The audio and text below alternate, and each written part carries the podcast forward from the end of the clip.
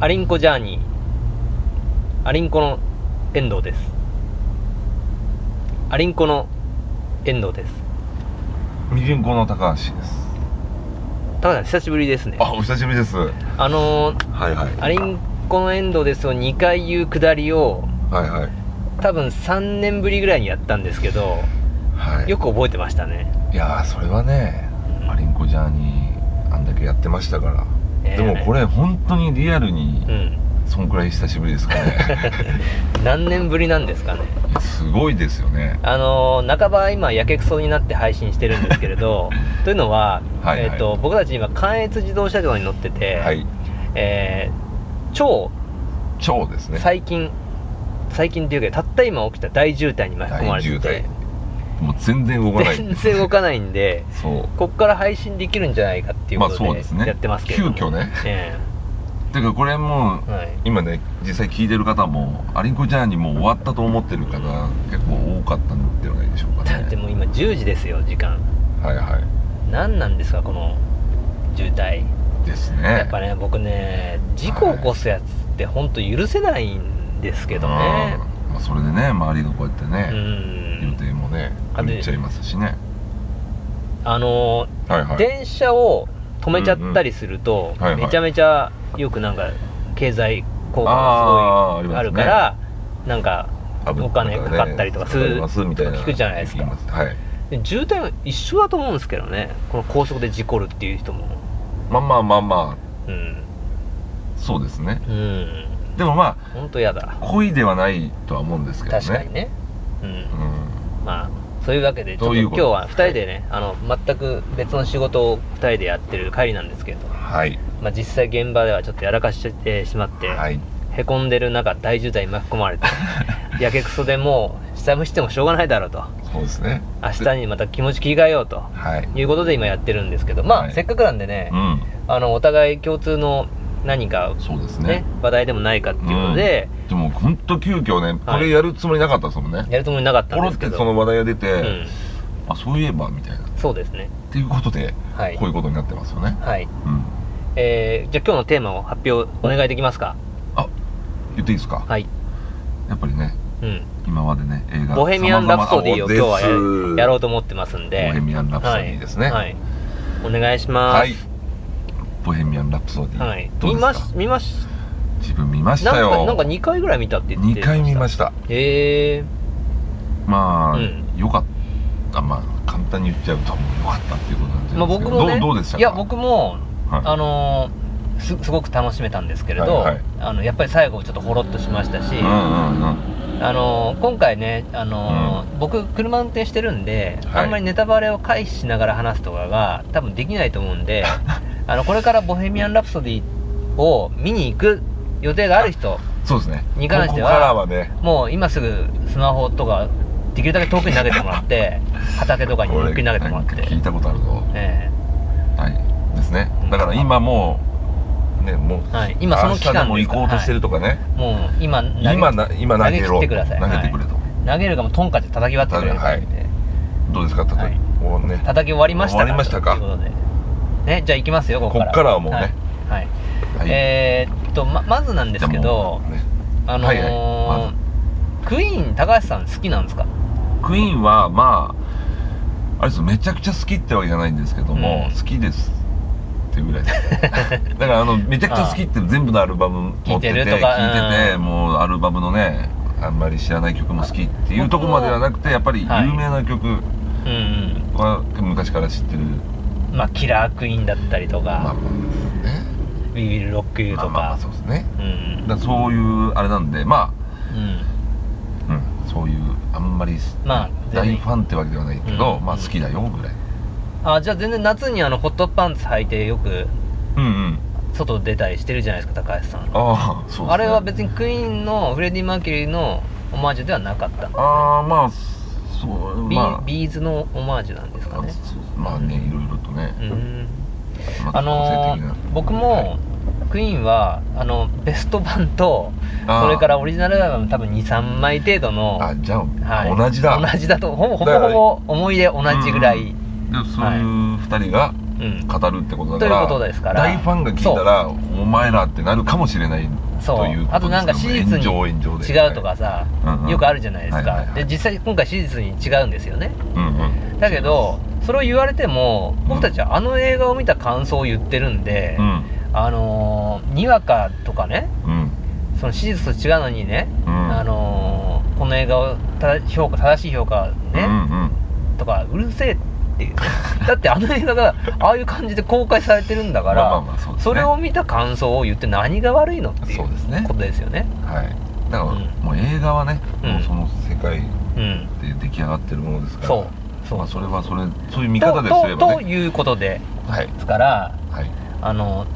でもうん良かったよねっていう、う 結ん果ね良かったではい、あの、うん遠藤さんの中のはい、よくあの映画好きなんで、はいレビューするじゃないですか、はい星いくつみたいな、はい5点満点で、はい、それ何点ですか4点 ですねおうまあ高 得そう5点じゃないん点だ5点ではないというは ね流はいれ的には、 5点はねあの、うん先週見たグリーンブックですけどねアカデミー賞のそれね、え今日聞いてみたいなとええ今思ってる映画ですけど、大体その出てる俳優2人がもう好きすぎるんであのあミゴ・元々モーテンセンとマハーシャル・アリっていうあー2人なんですけどえそれ好きだから、うんなんかあそうそう面白くもうこの2人だったら思この2人の演技見るだけでいいなと思って見に行ったんで、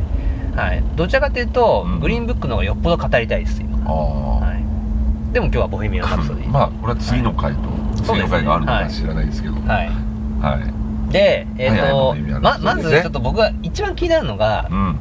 ファンの人ファン特にクイーンのファンの人たちはい特に違うクイーンのファンの人たちはいあ大ファンってことですね、うん大フはいァはンっているわけじゃなく世界中にいますいますね、はい世界中でこうんの「ボヘミアン・ラプソディ」がうんもう大ブームなわけですよい、はいだって今いまだに知ってます全国ほとんどの映画館で公開してるんですよ、うんこれだけ公開さいや相当で多分ですけど、長い僕が愛用してる映画 .com っていうアプリあの自分もやってますねレビューの数うん、うん、も多分歴代の映画ナンバーワ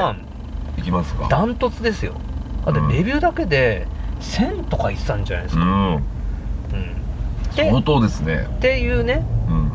それだけこと話を題があるってことです踏まえてね、ちょっとごめんなさい1000だったか600だったかちょっと違うかもしれない1000と600すごい差がありますけど もそうですね、はいそれはちょっと確認していただいてみただからこれ言いたいのは600ででもすげえから、まあまあまあそうで すねあれ正直言うと、はいうんほぼないのもありますからねそうそうそうそうそうそう 映画でもう1個とか2個とか比較として言えば、うん本当に話題作でも100とかですよねうん100レビューとか言ったら確かに結構なそうですねレビュー数だなとかって感じですよねそれだから600 600でいってもるそうすごいからすごいからうんだねからそれ1000だったらもっとすごいけもどうすごいけうど、んでもどっちにしろすごいっていうことそうねちょっとすいません話それましたけどまあそれましたよねあのーそういう傾向にあります世界中にねクイーンのファンっているわけじゃないですか、いますねね、はいで今回のあのやっぱアーティストの史実の映画ですよね、うんうんまあ、史実に基づいた、だかはいらフレディ・マーキュリーが出てくるわけじゃないですか、その映画の中に、ああはいでライブとかね、でまあシーンもあるかはらい、うんバリバリフレディ・マーキュリー役のね、うんはいはいまあ、俳優さんはいが、まあ、フレディ・マーキュリーが表裏したうん感じでね、賞を取りましたしねそうラビ・マレックっていう俳優さんですけど、うんそれすごかったですよね本当にフレディ・マーキュリーそっくりだったじゃないですかはいねですね後ろ姿とか拳を上げるねうん肩の上腕二頭筋とかが似てるっていうねうんすごいですよねそうですねあのライブシーンの最後のライブエイドのうん完コピぶりあれはすごかったもうピアもうノほんの上に置いてある缶あのん飲み物の位置まで一緒どみこたいまでな同じにうんっていうぐらい再現してそうされましたよねねまあそれはすごいなってあるじゃないですかでねはい僕あのーやっぱり日本人なんでうんあれなんですけれうどんはい抵抗なかったんですけどうん果たしてじゃあうんサザンオールスターズのはいもし史実に基づいた映画を作った時にはい武道館のライブとかはいはいそういったものをねうんうんやった時にうん桑田佳祐のそっくりさんみたいな人が出てきて、はいはいなんか歌とか歌ってた らもう結構その時点でドロップアウトしてしまうんじゃないかなっていうこそうですねこモノマネはいのみんなあれですようねんあの似た人が出るわけですからねだから本当にクリカンみたいな人が出てき てなんかバリバリモノマネみたいな感じでなんか「えー、リー」みたいなことやられると その時点で結構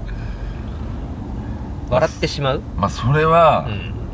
腹棒みたい確なかにそうですよねん腹棒みたいな日本ってそれあるじゃないですか、うんお笑い芸人うんお笑いっていうかあの、あのモノマネ芸人か、はいありますけどでそういうお笑い真似するイコールなんか笑いみたいなうんところになりますけど、海外はどうなんですかねうん、でもよくそっくりさんとか出てくるじゃないですか、あのうんうんパイレーツあのカリビアンの、はいはいあーあ出てのきまし主た人ね公の格好した人とか、うんはいある程度、まあ、モノマネかどうかわかんないけどそっくりさんの多分文化、なんかそういう、うんそういうのをこう面白がるっていうのはある程度共通なのかなと思うんですけどね、ただまあモノマネはどうなのかなものだそまあだから、う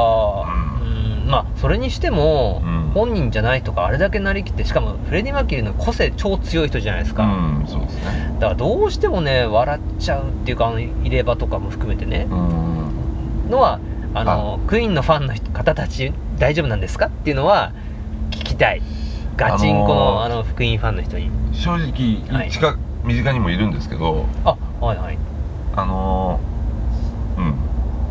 んそこの本当にうんあんまり似てないみたいな本当のファンにしては、はいとはいはいっては,、はい自分たちが見たら似てると思ってたんですけうど、やんっぱりそこまでは再現されてねっていう人もいますよねあーだから、はいまあ自分がもしねファンだったら、うん多分この映画自体見に行かないんですよねううんんというところは結構そうですね疑問ではあるんですけどただストーリー的には、うんうん本当にそのなんかクイーンの結成のところからうんなんかどんどん僕らがこう見てて、はい俺たちの俺たちのクイーンっていう感じになってくるじゃないですか、はいはいはいなんかインディーズバンドを一生懸命応援してる、なんか無女子みたいな、うんそうんうあの感じになっていくので、うん最後のライブの時に、はい要は他のアーティストたちライブエイドでうん出てくるアーティストたちの名前聞いた時に、はいいやいや俺たちのクイーンだってすげえぞみたいなうんうん気持ちにななりうんますよね、なりますね超ビッグバンドとか今有名なバンドですけれども、まあ、その辺がなんかすごくうまいなっていうのがうんうんあったりとかして、うんうんうんあのあそうあの本当にそっくりまあフレディ・マーキュリーもそっくりだけどブライアン・メイとかうんもいやいやまあちょっとあれはもんうって思うぐらいお一瞬そのままあれっあていうれ そうここだけ映像差し替えかなって思うぐらい似てますよねあそこはもう、うんそのままじゃないのっていうぐらいのそうですよねましたよね、うんびっくりするぐらいだからサザンのやっぱりもしうん映画が作られたら腹棒もめちゃめちゃ似てるんですかねそうですねそういうことになるんですかうね、んでもまあやっぱりあれじゃないですかこのクイーンって昔ね、うん今のクイーンじゃないじゃないですか、そうですねはいましてやね亡くなってしまっておりまあまねすし、だからそういう方のだからうん見れるのもあるかもしれないですけどね、うん確かにねうん、だから日本で言うとううーんまあ誰だろうんなサザンじゃないですあかあサザンですね、うんあだからサザンが若い頃かあそうかそうかそうか亡くなってるのがっていうふうに考えればうんそうだなあまれだろうあうんちょっとど真ん中ってねうんボーカルがね亡くなってるっていうとなまあフジファブリックとかもそうですけどまだ若いスーパージャンキーモンキーとかかもそうですなねああでも知名度全然違いますけどねうんあただフジファブリックどうすか僕結構、うんうんやっぱ好きだったんですよフジファブリックは好きでしたし、んてか遠藤さん覚えてるかわかんないですけども、うんあのねポップロックっていううんライブバーが覚えてますよ久米が、あはい覚えてます高橋さんと一緒にいたんですよねそうあの初めてなんかそのライブバーがあって一緒に行った時にボーカルの古谷さんが亡くなった時にそうそれでなんかそ急にねそうニュースが入ってきただか見ただかでう友達がねメールを送ってくれたんですよフジファブリックの僕から死んだっていう、て一緒にいる時に、うんで2人で衝撃受けたっていう12月24日ですもんねそうですんその24日に2人でライブバーに行ってたっていうのもねそうですねあれけど懐かしいですねはいね結構前の話ですよね鬼懐かしいですけど、はいそのポップロックもうん実はもう、うんえあなくなったの2018年12月31日閉店閉店でしたええー、まあね寂しいですね だって行きたくねえもんあれいやあのあのいやいやいちょやちょちょ行きたい行きたいいや言いたいんですけど、はいあのもしねはい第三者っていうか音楽全然興味ないとかで、はいはい気楽に行けるお店じゃないじゃないですか、まあまあ音楽好きはすごく楽しみそうそうそうお店って感じですかうらね、ん、で音楽好き自体がね少ないし俺音楽好きの人となんか飲み行ってもなんかたまにつまんない時の方がなんかあるんですよね わかんないけどあーまあそういうのねうでもまあそういう思い出の場所ではありますんねいや思い出出ですねでもその場所もそうですしねセッションしましたよねライブあそこであしましたねえそのライブバうんーポップロックってとこは楽器が全部置いてあって、えうんね何も手ぶらで行って手ぶらで行ってそうセッシ演ョ奏ンできできるるんっですていようね最高の、ねうん音楽やる人にとってはいういんお店だったんですけど残念ないや今もが夢のようですよね、うんあんなところが実家からチャリンコで行ける距離にあったんだっていいうねやーそうですねえあと、まあ、思い出の場所というとね国分寺湾っていうところもそうえですけどああ今はどうなってるんでしたっ け今は鳥貴族でしたっけそうですねまあ鳥貴族になってその後変わってるかどうかわからないですけもどうもういいわ別に その後別に天狗とかになってもいいわ別に、はいなんかよくそこで遠藤さんはね企画してたと国分寺にそあうでするあのライブハウスでねええその企画ライブから、うん那須あさこちゃんはもう超今ではねうんねえ積水ハウスの、もう CM CM そう さあ着いたなーみたいな感じですけどねいやそうですよ、えあれで呼ぶ方でしたもんねえそうですねででまあその後もね出ないぐらいな、ええまたあ出さのせてくださいぐらいな関係だったんですよ、ね、ぜひラジオはい一緒にやりませんかって言ったら事務所を通してください 丁重に行われあの断られましたけれども差がつきましたねいやーでもまああさこちゃんはちょっとなんかこの、うんなんていうのもう初めて来た時に、うんあちょっと負けたなみたいなあいやー俺もう音楽やめようってうん本当に思いましたからね、あの人のええ透き通る声がすごいこのです人よのルッねクスと声があっていやー楽曲もいいじゃないですかはいあれで上いけないんだったらもう俺はやめようって思いましたもんねでもそのセンスうんだから遠藤さんのあったわけですねそのまだ売れる売れるっていうかまあ言うと失礼ですけども、ん那須朝子さんがねうんこうやって CM に出る出たり今忙しくなる前から、うんあこの子はいけるって思ったわけですからね眼力でしょうねいやねそれがすごいですねまあ全然すごくないと思い ますけどでもまあそうね那須朝子さんも出てたりしたライブハウスそしそうてね自分もねよく見に行ってましたしはい対マンもしたこともありましたしねそうですね、うんはいなんかね司っていうええね、一緒にやってた友達もそそううでしたけど、まあまあまあちょっと、ね、ボヘミアン・ラプソディにいねや全然話違うとちょこ行っっと話戻しますけ戻しましどょうももう違うだからやっぱり音楽好きからすると、うんうんまあいろいろこうあのなんていうか、まあ、あの映画館っていうはいはい音質っていうか、うんああいう中でクイーンの名曲をうんこう聴けるだけでも嬉しいっていうか、はいでもあれそクれイーンってう、んまあ本当今回改めて思いましたけど、うんなんかあの何音楽があれジャンルは何なのって思いますよねジャンルはジャンルクイーンじゃないですかマジクイーンですあれあんをなのやってる人いんのいないですんか名曲すぎて当たり前になんか聞いてましたけど、他となんか冷静に例えばいや他の違いますよなんていうのハードロックバンドうん例えばなんだろうなバンヘイレンとか、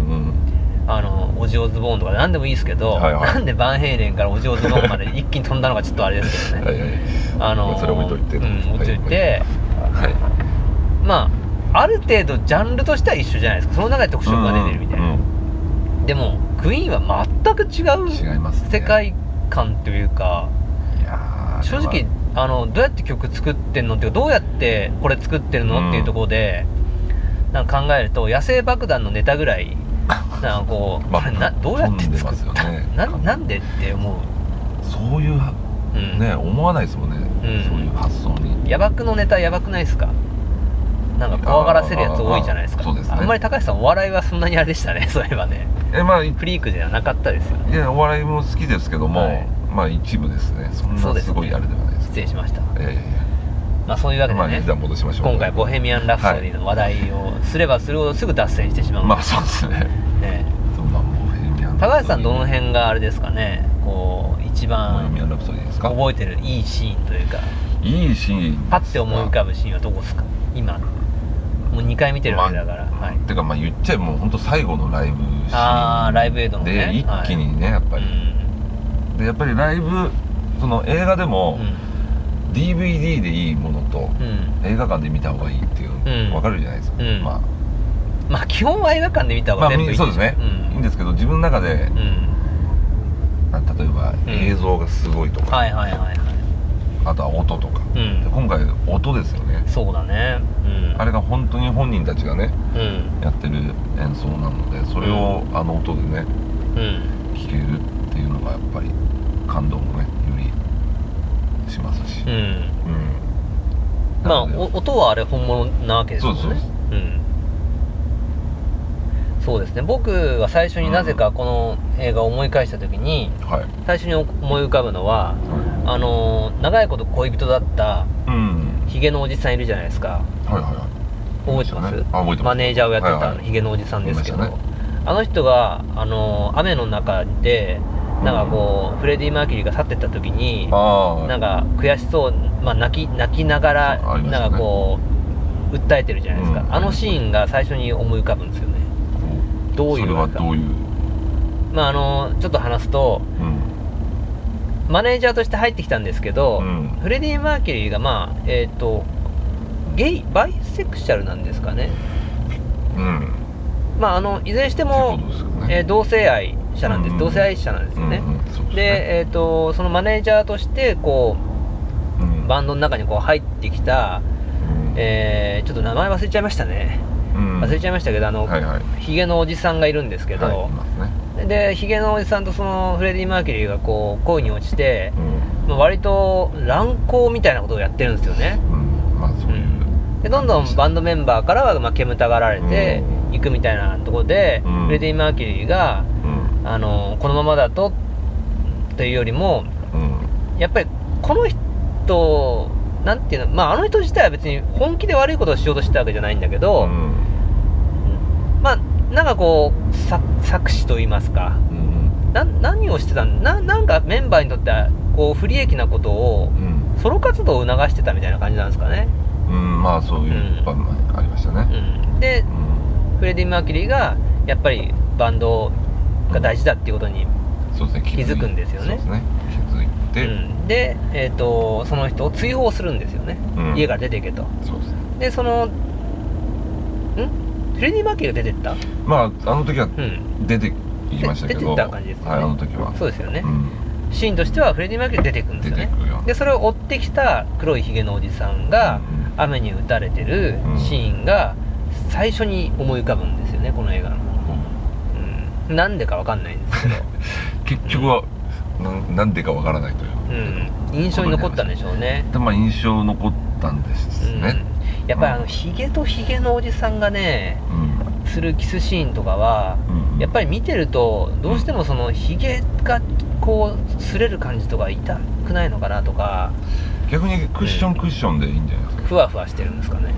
片方がヒゲで片方がなければうんチクチクですけども、うんあそうクかッショ両ン方あるからねクッションクッションうんあくそうかそうか、はいそこはだからひげを生やすんですかねみんなあの時代の芸の人たちはねそういうことですかね、うん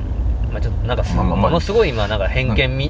やいやみた話をしてしまいましたけど、はい全然、ねうんないですけどねそういうええねあの偏見はないんですけど、はいそ疑問っうていう疑問ですよねあのひげが痛くないのかっていう疑問ですからね、ええ単純なねそこからのねうんうんうん、とかちょっと思ったりはしますけあどあもはいはいはいはい、まあいろいろねでもあの恋人の人は恋人関係でずっと最初ねだってうん割とナンパに近いみたいな感じで、うんあの2人ちなみにあの俳優さん2人はそこの映画がきっかけで付き合ってるらしいですね本当に交際してるらしいですよマジですか、はい今もですか今もはいへねえまあそういうね、うんきっかけで付き合うっていうのは、うん結構あるっていうのはありますけども、まあそれはそうですよね疑似的なこう恋愛っていうか、まあいい映画を作ろうとするために、まあお互いある程度、まあ、監督の指示とかねうん演出の指示である程度動くんでしょうけど、うんまあ普通にね距離は縮まるでしょそうですよねこいや役者ってすごいですよねでもうんその辺のねか牛丼屋とかでうん横に座るとかっていうよりは全然距離縮まるわけでしょ、そうですねうん、もう近いところまで行きますからねそうですよね、うんうん、ボーリング場で隣のレーン立ったりするよりは距離縮まるわけですよねそうですねそういうのよりはね近いですようん、ねそうですよね、うんそうするとやっぱりこうう、ん、恋愛に発展していく発展しやすいとそいううことですそうねですね、いやーすごいうんうん、分析力があるからねう、うんん、でも冷静になれるんですかね何がですかいや例えばねセリフあるじゃないですか、はいなんかそういうことにね、集中しちゃってだ飛ん僕じゃうとかねセリフああ、まあそれはもうねだから打ち上げとかでよ中学生仲良くなるんじゃないですか打ち上げで打ち上げとか でこう居酒屋とかで、ああまずねうん、隣座ったりとかいきなりあしあそうかてなんかあれですよねあの恋人役だったんですけど、みたいなそうちょっとまずはねこういう緊張しましたよねみたいな感じでなんか話すんじゃないですかあーあお酒足りてますかみたいなあすいませんあー店員さんみたいなあ感じで、うん、モスコモスコミュールを一つみたいなあーそういう感じなんじゃないですかね、 そうそういうことですかね、ああでもまあ実際付き合ってると いうことでねうんそうですね戻しますけど戻し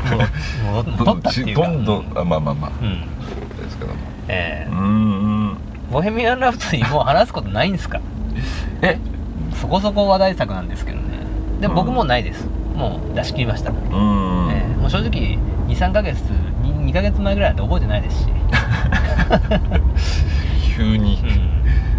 うん、だから星4点だからはい、あのその場はすごく楽しかったけどうん、じゃあ自分の中ですごい好きな映画かっていうと、うん別にそうではないっていうう、んうんうんあのおすすめはしますけどね面白いよぐらいは言いますけど、うんうん僕はやっぱりあのラス・フォントリア監督とかの方が好きですね、ほうえほうほうえあの知ってますラス・フォントリアほうじゃあその監督で全然わかんないんですけどもあのダンサー・イン・ザ・ダークとか見たじゃないですか演演者じゃなくて演あのビョークです、 ビョークだな演者とビョークかなり遠いところにいますけど、は言われちゃいましたね、い、ああの監督ええあのちょっとこうよラス・フォントリア監督督ってはい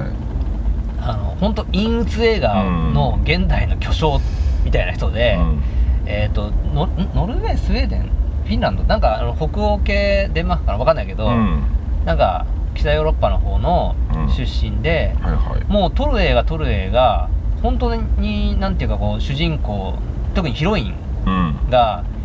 まあ目も当てらんないぐらい悲惨な目に遭っててうん最後本当に悲惨なもうその映画の中で最大な悲惨な目に遭って終わるみたいなだから もうバッドエンドえもうっていうことですねえすごいんですよ、はいでもまずそれはそういうのが遠藤さん好きということでラス・フォントリア監督は前作見てますからいやそういはいう暗くなるのが好きっていうのははい感情的にはどういう感じなんですかそのもう暗くなって終わ終わって鑑賞するモチベーションは何なんだっていう、ええうこんとですようね、んあのーやっぱりね人の不幸は蜜の味っていう言葉があるじゃないですか、うんはいはいええまあそれですよねあよかったこのな渦中に俺いなくてみたいなあー まあそういうねだってちょっとあのーいやいやあのね陰鬱映画って、あこれ事故事故の真横通ってますねあ真横通って今あね結構ようやくなうわ車ぐっちゃぐちゃですねでも1台しかないとうんあいやもう一台レッカー、え本当だあこれ後ろから突っ込んえだこよれであの渋滞解消されたんであまもなくこの配信終了し ますね明らかに多分エンジン音がうるさあくなそっうてるですと思ねいますけどあこれはじゃあ、はいちょっと大きい声ではいまあ、とにかくラス・フォントリア監督がおすすめですってことで、今日ははい終了いたします、はいはいではまた皆さんいつかいつかお会いする日を何年後になるはかい、知わからなんいし、ないですけどまた僕たち数の、日後に配信されるかもしれないはい、僕たちのアリンコジャーニーは終わってないんだとと、そういうことをね何も終了したとは言って確かに言って言ないってないからね、ははい、いということでさよならさよなら